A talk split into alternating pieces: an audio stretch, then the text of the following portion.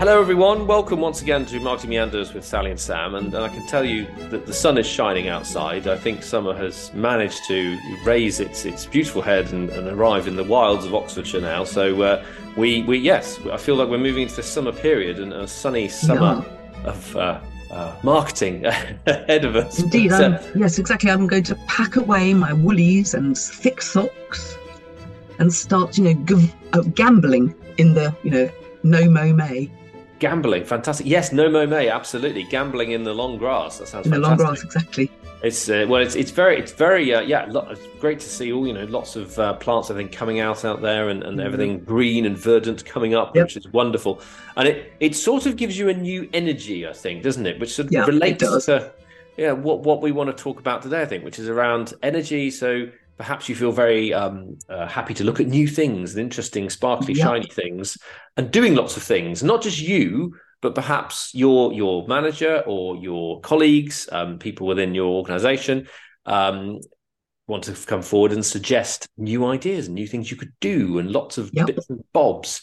And that's great in terms of enthusiasm wonderful um seeing that you know that there's new ideas you're monitoring what's out there you know like we've been talking about a lot recently ai and um you know perhaps new social channels which are emerging there's lots to do which you you could do but there is yeah. also this fear that you perhaps can take on and try too many things as we would yeah.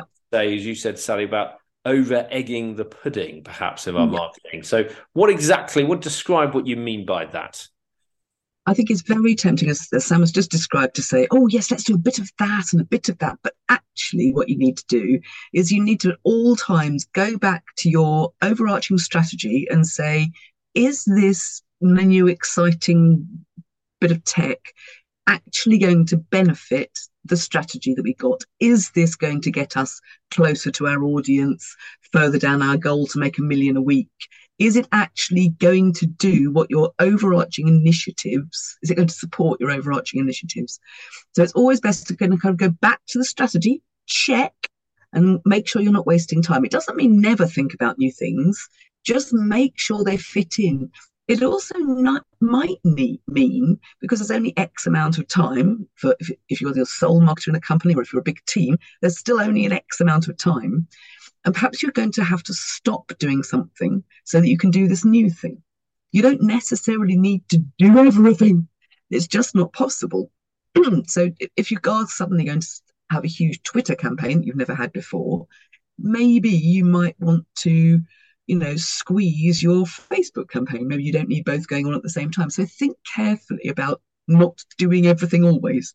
Mm, yeah, exactly. Because as you say, I mean, it's those key things of or focus and time, budget, I guess, as well. But yeah, time, as we yeah. as we keep finding, is really time's the critical thing for yeah. people in a team, isn't it? You know, and that that time and the focus they have. But as you say, when when you you put one thing on the cart, you've got to probably take something else off, or you know, exactly. define the boundaries, haven't you? But as we were just saying, you know, offline, I mean, I think it's so much like it's coming back to the in essence, I think that's why it's so important to have a really clear strategy or very simple and clear strategy. Yep. In terms of, so that would be the first question you could ask. If someone comes running up to you and says, "Oh, you know, we should definitely be using this new channel because it's amazing and it's very exciting. There's all these great things we could do with it." And you go, "Okay, right." So as you say, so the first question is, how does that support the overall strategy? You know, does it? Or doesn't it? And if it doesn't, and it's like someone goes, no, it's pure experiment, pure experiment, and you go, okay, fine, well, that's a pure experiment. Yeah. What's it going to take? What budget's it going to take? Um, does it fit in that container experimentation, you know, sort of pockets that we have or not? Yeah. Um, if we're already trying out and experimenting with six different things, then it's probably not going to fit in, is it? But it could be that they say, well, no, no, no, this is this is my justification for why it does hit our strategy. Our strategy is, I don't know, um, we we we need to um, let's go back to the handbags. Yes, we need we need to, we need to we need to double our business in the next uh, next year um, of yep. uh, people who are buying handbags who live in the local area within a 10 mile radius. And you go, right, so this is a new channel that enables us to target those people in a different way to what we've done previously. Well, let's try it out. Okay, let's see, does it support it or not? Exactly. I mean, it, I mean, it might be valuable, but you probably want to make sure that you've absolutely set KPIs and expectations for it. It's very, very tempting to do things too quickly, to go, oh, let's just plunge in and see what we can do. And there's nothing wrong with that. But you might have stopped. It's always careful if you're going to plunge into a new swimming pool to work out how deep it is and whether what other people are wearing in it. Is it, are they all wearing wetsuits and you're just going in straight in with your bikini? Is it stormy at the other end? So have a really good think about what's going on in that place, place you're going to plunge into before you plunge in. Exactly, exactly. And actually, funnily enough, I think that's probably from what we've just both been describing, it's almost, I mean, as a as a manager, as a leader in that team, or, or as an individual, if it's just, you know, you as the marketer, um, th- there's that those decisions of choosing right from right, isn't there? So it's like, yeah. well, yes, this is good, and I can prove that it's got a, you know, it's got it's performing against its KPIs, and it is helping the strategy, and so is this. But um, it's then having that sense of that sort of dashboard of metrics around. Well, how long does it take? If if if they both have a yeah. sort of similar return, both channels say have a similar return on investment that you can observe, um, and th- but then one takes I don't know a third more time than the other one is it yep. purely does it come down to that decision of well yes this is great but if we do if we focus more on a rather than b channel that will actually give us a greater yep. return because it's going to take less time. And, and it comes down to that time again doesn't it? That focus you have in your team um so important. and ultimately it's also all about that alignment. If you've come up with a great new marketing idea go away and talk to sales about it. There's no point to having trying something new that sales hate. Mm. it's a great way to actually start um, making sure you're you know, taking some eggs out of your pudding. Because, it, to be honest, sales might say, oh, for God's sake, this is great, but we haven't got the capacity to deal with all these new leads that you're finding for us. Mm. Uh, we need to kind of um, prioritize this better. Or can we just finish this lead barrel before we start open this one? So it's always useful to kind of not just think about yourself, but think sideways. Yeah, exactly. I mean, because it's almost like I'm, I'm just thinking about in my mind's eye the idea of you know your your your funnel, your leads funnel, say. So if we're doing a gen, general typical leads funnel of you know acquisition through to you know advocacy, um, and we say you know because usually we measure those by volume of leads of people moving through the funnel and engagements with us. Um, but also, if yeah. we look at it more in terms of resource and time spent alongside that, so you can see well how much time and resource are you spending? I'm thinking of a new graphic here. Uh, are you spending on each of those, you know, 100 leads, whatever it might be, moving through? Yeah, no. Um, how much can you uh-huh. squeeze in at the top? You know, it's it's out of a hundred. That's exactly right. I mean, it's very tempting to think more is always better, and that's not necessarily true. Because if you really do shove more in at the top, you might you have to make sure that what's happening is that, that because you are cramming in at the top of your funnel, but it's not the rubbish people squeezing through. Mm. And that the people you really do want are getting so tired and bored because they're never being spoken to when they're shoved in at the top that they just pop out the top and leave. Yeah. So you need to make sure that you kind of absolute that more is not necessarily better. Yes, exactly. And well that and that and that again applies to this whole thing of being something I've been doing a lot of recently is applying the, you know, the smart insights race model, you know, the reach, act, convert, yep. engage and as you say, so you could be with this new, either a new or rediscovering a channel, say, for example, or, or a type of content, whatever it is. You're doing yep. a lot of it and you're generating perhaps, you know, another 2,000 leads of people who are at the, the reach stage. But you're not, as you say, you're not going to have, if you're not coordinating and aligned, you're not going to have the capacity to actually move them uh, to the exactly. act stage. Uh, and, and, you know, so again, it's like it's three dimensions, isn't it? And then it's the time as yep. well. So great. You would actually, this is a wonder channel. It, it's really great. It's producing a huge number of leads. Um, but a, can we grade them? Do we know if they're any good or not? Um, as you say, yeah. so perhaps you know, I don't know. There's another two thousand leads, but eighteen hundred of them are not what we would grade as good quality, or they're not yeah. actually. They are people who would convert, but they're going to convert by buying the cheapest and smallest possible product or sm- smallest yeah, possible. They're all going to buy a purse, not a handbag. Exactly, and we don't, and we're not confident based on our previous understanding of our customers that they will ever, we can ever upsell to them, and they'll they'll yeah. buy the medium ranges, which is what we want. So again, it comes back to those commercial business decisions, right. doesn't it? About well, yes, there's a lot of people tick, yes, so therefore you know they're coming through, and yes, perhaps even they're converting, but as you say, there's all those issues around further down the line. Can we convert them? Do we have the capacity to convert them? And if we do, perhaps we're converting a lot of customers, but they're not quite the right kind of customers that we want. Yeah. So they may or they may not be, but it, it's asking all those questions as well, isn't it? And, and, you, and you have to think very carefully because you you have to engage these customers, particularly if you want them to become repeat customers. Have you got enough to engage them, enough content to engage them with? Have you got enough content to keep them on side? Can you con- can you give them a weekly newsletter about the best way to use a handbag? Have you got the time, energy, and effort to do that? Particularly since they're not all the same. Some people have bought a small handbag and they may need a different newsletter to the people that have bought a rucksack. They may well need something different. So it's have you got enough content to keep them engaged? It's not just about getting them into the funnel. It's about actually, you know, massaging them down the funnel and persuading them, as you say, to become an advocate at the end. Mm, exactly. Yeah, and, and and again, I suppose that then it comes back down to you know you you you've got that regular understanding of who is moving through the funnel, who's moving through our system, what sort of relationships do we have, where are yeah. we really because again is if you take your your time your budget as a sort of a, an index of 100 uh, and whether that's split over a team or whether it's just you you can only put so much time and, and budget into any one area can't you at any one yeah. time and so actually you say well no you know this time of year in particular we're we're really going hard at advocacy and we're investing a lot in trying to get our existing customers to refer and perhaps yep. that's where we need to go because do you know what 80% of our new sales come through referrals. So yeah, yeah, exactly. That's where we focus. That's where our, our, our yep. attention is. And if so someone comes up and says, Oh, I've got this great new idea to help us reach, you know, brand new customers in, in, in this market, you might go, Well, that's great. It's not it's not wrong, it's not bad, it's not it's not going to be effective, but it's not for now. Um, it, yeah. it's perhaps it's for like you know you suddenly say, well, we're going to we want to launch into the southwest of England now with our handbags, and that's our key focus area. You say, right, well, as a business decision, we'll get you know more resource on board to invest exactly. in doing that, and perhaps your idea is part of that, but it's not for now. If you do it now, is it going to impact and and, and have a, a, a negative effect on your your core business yes. which which it might yes exactly. Is it a distraction? That it's also is it a distraction not just for your business but for your audience? Mm. all of a sudden your your audience going to find you popping up somewhere where they're not expecting you and that's not wrong but it's not necessarily right because you might be splitting your message. So you might have a different message for this new channel because it's got it's got new, you know, if you've got a TikTok video,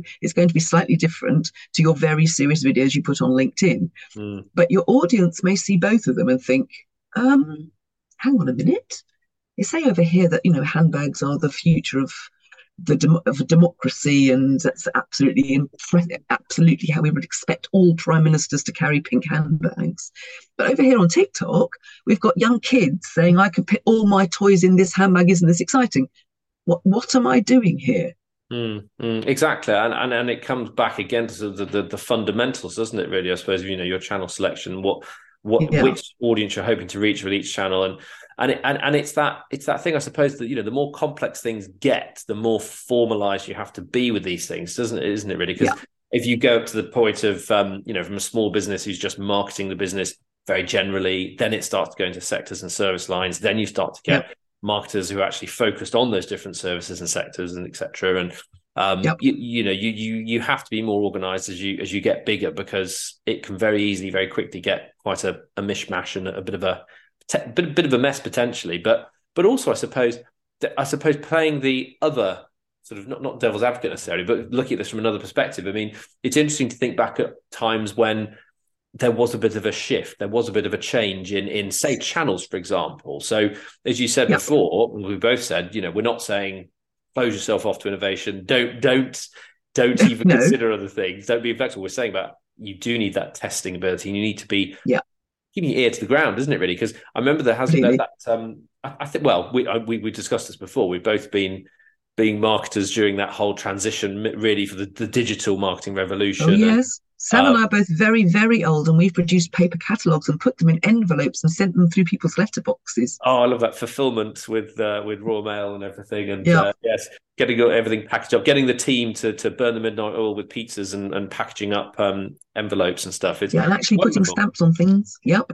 Yeah, physical st- physical things. Yeah, sending them out, and and you just think about because uh, I remember well, well we, we were working together in the team and we was talking about advertising and, and we there was the split between online and offline advertising in in um, uh, publications And there was a time when then LinkedIn in particular started to really come up and became the key channel. But it yeah. was, I remember at the time, I did have a focus in terms of some people saying, "Oh no, we've you know we've completely got rid of um, anything that's offline now. The whole lot's dead and buried. It's just not worth it, and we're doing everything online."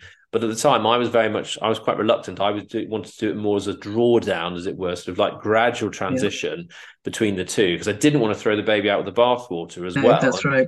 I think, but so so when you look back over the period of perhaps I don't know two years, you could see there was quite a big change but yep. it was less of a hey let's leap as you said before your analogy about the pool let's not leap straight into the pool perhaps straight away let's just we're not yep. denying that you know the other end of the pool is actually could, could very well be the, the best place for us to to, to swim around but uh, yep. let's not let's not dive straight in immediately let's just see how it goes um, but also have we learned how to swim yeah. in this particular pool. I mean, maybe I might be, I'm very good at breaststroke, and that pool over there is brilliant at breaststroke. But this pool, I'm only allowed to use butterfly. Yeah. How good actually am I at butterfly? Am I going to actually get to the end of the pool? There is a kind of learning activity that you have to absolutely train yourself up properly to mm. change channels or try a new technique. It's not just something that if you just give it a go, you're going to necessarily succeed. Yeah, that's a really good point, and I think that's it's interesting because I, I, delivered um, uh, some training recently, which was talking about you know your your um, uh, if you're managing a team, a marketing team, how you're looking to build a team and build its skills, and it was the questions you can ask yourself about outsourcing or you know insourcing, whatever your your skills for di- different uh, different channels, different technologies, uh, whatever it might be, yeah. and, and and looking at this whole thing, particularly, I mean, kind of businesses I mainly be working in, sort of small to medium sized uh, businesses where you look at you know they, you don't have the skills in house for say video production. So you know you do need to outsource it to begin yep. with. And if you've suddenly gone into video it's pretty unlikely you're suddenly going to say um, hey um, jane in the team in the corner you, you're quite good with that sort of you know media stuff. Could you just knock out a video for us and off, off we go? And you go okay right. Well I'll maybe I'll have a go. As you say does does does Jane have the requisite skills the butterfly yeah. skills to to do video um, and I mean, then I suppose there's a series of options, aren't there? You either say, right, well, yeah, yes, we have the budget to outsource this, and then we'll learn from it, or do we invest in Jane to to gain these skills, or do we employ someone new? It's all those sort of questions you've got as a manager, as a leader, about let's make sure we are match fit to to be able to do this. It's, it's really interesting that you're talking about um, us saying, "Oh, well, let Jane you do that."